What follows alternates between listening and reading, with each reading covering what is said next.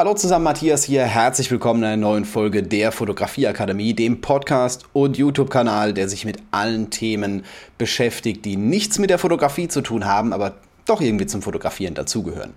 Heute mit dem Thema, warum du Aufträge ablehnen solltest. Das ist bei den meisten im Kopf noch gar nicht so richtig angekommen, denn jeder denkt immer, ich bin froh, wenn mich ein Kunde anschreibt. Ich bin froh, wenn ich eine Buchung bekomme. Ich bin froh, wenn ich Geld verdiene. Oder TFP-Shootings mache oder was auch immer. Das ist ja jetzt nicht unbedingt auf Geld bezogen, sondern, es, ich, sondern ich formuliere es allgemein. Aufträge. Aufträge bekommen. Egal was für Aufträge. Gut. Warum solltest du jetzt einige davon ablehnen? Es ist doch eigentlich gut, wenn man gebucht wird. Oder? Sehe ich das jetzt irgendwie falsch? Naja. Die Frage ist, was wollen die anderen? Diese Zusammenarbeit zwischen Fotograf und Auftragnehmer, Model, Person, die Fotos braucht, ist in beide Richtungen. Denn nicht nur die andere Person, es klingt so falsch, wenn ich das so sage, nicht nur der Kunde, der das Model, ich nenne es einfach mal Model, kann ja beides sein, männlich, weiblich, Gruppe, egal. Ähm, nicht nur das Model ist in dem Moment die Person, die von Bildern profitiert, sondern du als Fotograf auch.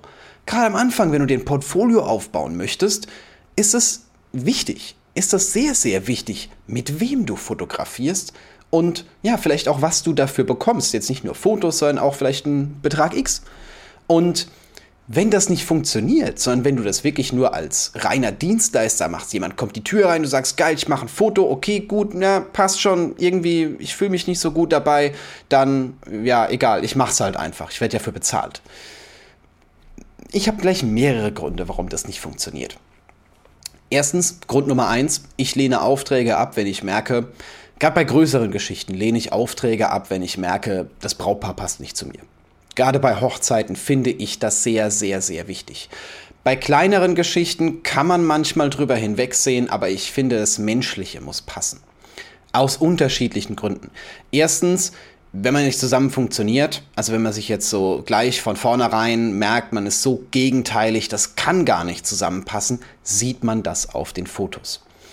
Das Model hat keinen Bock vor der Kamera zu stehen, das Model hat keinen Bock für euch irgendwelche Sachen zu machen, die hat einfach keinen Bock, weil sie mit euch zusammenarbeiten muss.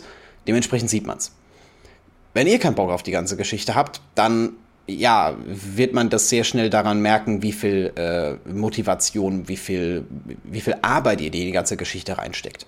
Ich hatte auch schon so Aufträge, wo ich mir gedacht habe, ja komm, Hauptsache fertig, raus, weg, will ich nicht mehr sehen. Ich habe die Bilder jetzt bearbeitet, bearbeitet, in Anführungszeichen. Äh, Hauptsache, die fragt mich nicht mehr danach. Und solche Aufträge will ich eigentlich nicht. Ich möchte Aufträge haben, bei denen man gemeinsam an was arbeiten kann. Ich möchte Aufträge haben, bei denen äh, ja man halt eben jeder seinen Input mit reinbringt, um bessere Fotos zu bringen, egal ob bezahlt oder unbezahlt und selbstverständlich, wo man zum Schluss ein Ergebnis hat, mit dem beide zufrieden sind, wo beide sagen würden, geil, das poste ich bei mir. Nur so jetzt, um es als Beispiel zu nehmen, man muss es nicht unbedingt posten, aber Hauptsache beide sind zufrieden. Und ich habe das schon öfters gemerkt. Ich habe auch schon so ein paar Warnsignale, die ich öfters mal bei meinen, äh, bei meinen Anfragen merke, wo ich genau weiß, hm, das wird nichts. Das wird überhaupt nichts. Die meisten von den Anfragen kann ich schon über den Preis aussortieren. Das geht jetzt bei TFP-Shootings vielleicht ein bisschen schwieriger, aber bei den meisten sage ich dann, äh, gut, komm, so sieht's aus, äh, Thema durch. Ihr, ihr werdet euch mit Sicherheit nicht nochmal bei mir melden. Einfach deswegen blöd ist, wenn man einen Preis gesagt hat und der dann bucht, dann äh, ja, kommt man meistens aus dieser ganzen Geschichte nicht mehr raus, aber man hat immer so ein, Ko so, so ein Gefühl, wenn eine Anfrage reinkommt. Es ist ja ein kompletter Unterschied, ob man wirklich sagt, so hey, eine Anfrage nach dem Motto, hey Matthias, wir haben deine Bilder schon gesehen, wir waren auch schon mal auf der und der Hochzeit, wir kennen dich eigentlich schon, ich verfolge dich schon länger, sowas in der Art, hey, guck mal, wir heiraten nächstes Jahr. Lass uns doch mal telefonieren das ist eine Anfrage, so meine Traumanfrage. Wenn noch ein Datum und ein Ort drin steht, dann ist das natürlich perfekt. Und eine Handynummer mit dabei ist, die ich einfach nur anrufen kann, am besten noch, wann sie erreichbar ist, perfekt. Ähm, wenn jetzt irgendwas kommt, nach dem Motto, was kostet bei dir eine Hochzeit? Manchmal antworte ich auf sowas schon gar nicht mehr, weil es vom Gefühl her direkt schon so ist, das wird eh nichts. Und ich habe ja schon gesagt, warum Bilder nichts werden könnten, aber ihr schadet euch damit auch langfristig. Ihr habt ja eine gewisse Richtung, in die man in die ihr gehen wollt oder die, die man gehen möchte. Bei mir ist es ganz klar, ich möchte meinen Bildstil verfeinern, ich möchte meinen Bildstil beibehalten. Ich habe schon Anfragen bekommen, wo mir jemand ein Bild auf den Tisch gelegt hat. Zwar ein Brautpaar, die mit mir gesprochen haben. Die haben gesagt, pass mal auf, Matthias, hier, das Foto hätten wir gerne. Genau diesen, diesen Filter, haben sie gesagt. Das ist ja schon grauenhaft, wenn man allein das Wort Filter in den Mund nimmt in der Hinsicht. Aber genau das wollten sie. Und das war nicht mein Bildstil. Also nicht mal so grob mein Bildstil, wo ich jetzt sagen würde, okay, gut, wenn man da ein, zwei Sachen noch macht, dann geht es auch noch irgendwie, sondern es war komplett was anderes als wäre man in ein Autohaus gegangen, wo die nur Ferraris verkaufen und würde sagen, Entschuldigung, ich hätte gern ein Polo. Gut, Vergleich jetzt, sagt jetzt ein bisschen aus, dass der Bildstil, den sie mir auf den Tisch gelegt hat, ein Polo war und meine Bilder Ferraris sind. Das wollte ich jetzt damit nicht sagen. Ich wollte eigentlich verdeutlichen, dass es komplett die falsche Richtung war. Und habe ich gesagt, sorry, das mache ich nicht. Warum nicht? Weil ich nicht dieser Fotograf bin wenn ihr diesen Fotografen haben wollt, müsst ihr diesen Fotografen buchen und nicht mich. Das funktioniert einfach nicht. Das ist schon mal so ein Warnsignal, wo ich sage, davon sollte man die Finger lassen. Weil die buchen euch mit dem Gedanken, dass sie diese Fotos haben wollen. Und wenn sie diese Fotos nicht kriegen, sind sie unzufrieden. Und das fällt immer auf euch zurück. Das fällt langfristig gesehen immer auf euch zurück. Zum Schluss gibt es Negativbewertungen oder ne negative Mundpropaganda oder sowas in der Richtung. Das funktioniert nicht. Würde ich echt die Finger von lassen. Das ist schon mal Punkt Nummer eins gewesen. Punkt Nummer zwei war, klar, eine preisliche Frage. Viele Leute fangen an zu diskutieren in der Hinsicht so, mh, hm, ja, und wenn wir das weglassen und ich habe es da billiger gesehen und da funktioniert das deutlich besser und wir haben nur das Budget und das jetzt so 100% hier auszulegen ist ein kleines bisschen schwierig, aber ich habe schon sehr, sehr oft das Gefühl gehabt, solange, sobald es in die Preisverhandlung gegangen ist, hat man gemerkt, die kennen meinen Preis, aber sie versuchen ihn zu halbieren. Und das ist für mich ein Moment, wo ich sage, nein. Aus einem ganz einfachen Grund die sind unzufrieden, wenn sie den Preis nicht bekommen und wenn sie zu viel bezahlen, sind sie immer noch unzufrieden. Egal, was ich in dem Moment mache. Es ist ein bisschen schwierig in der Hinsicht. Gerade solche Warnsignale sind für mich ein Zeichen zu sagen, Entschuldigung, schön, dass wir uns getroffen haben, Kaffee geht auf mich, aber ich glaube, die Zusammenarbeit wird hier nichts. Einfach, weil ich möchte, dass ihr zufrieden mit den Fotos seid und dass ich zufrieden mit den Fotos bin. Ich bin nicht euer Fotograf. Das gibt es tatsächlich. Nicht jeder Fotograf, nicht jeder Kunde ist euer perfekter Kunde und nicht jeder Fotograf ist deren perfekter Fotograf. Das muss zusammenpassen. Und ich würde euch empfehlen, langfristig gesehen Leute zu suchen, die euch wegen euren Bildern buchen, wegen dem Style buchen, den ihr in dem Moment vertretet und auch wegen eurer Persönlichkeit, wegen dem Menschen, der hinter der Kamera steht. Das ist mir besonders wichtig, dass da möchte ich hin. Der Preis, klar, spielt in dem Moment auch eine Rolle und es gibt nicht jeden, nicht jeder will das bezahlen. Sowohl in die eine als auch in die andere Richtung, aber da glaube ich, mache ich nochmal eine extra Folge zu. Ähm, deswegen hier enorm vorsichtig sein. Denn ich hatte tatsächlich schon den Fall, dass ich günstig fotografiert habe oder zu günstig fotografiert habe, mich habe runterhandeln lassen und die Leute waren unzufrieden und haben das auch an mir ausgelassen im Internet verbreitet und alles mögliche. Es war absoluter Wahnsinn. Ähm, auch weil die Bilder so lala waren. Eben aus genau diesen Gründen. Und ja, man sagt eigentlich, sollte professionell sein, man sollte über sowas hinwegsehen.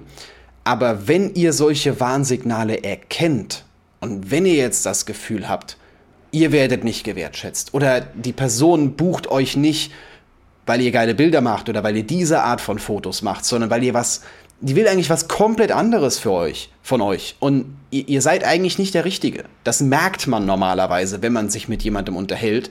Und spätestens, wenn man mal die negative Erfahrung gemacht hat, merkt man das beim nächsten Gespräch dann. Dann lehnt es ab. Ich bin der Meinung, es sollte, man sollte nicht um jeden Preis jeden Kunden bekommen wollen. Will ich auch nicht.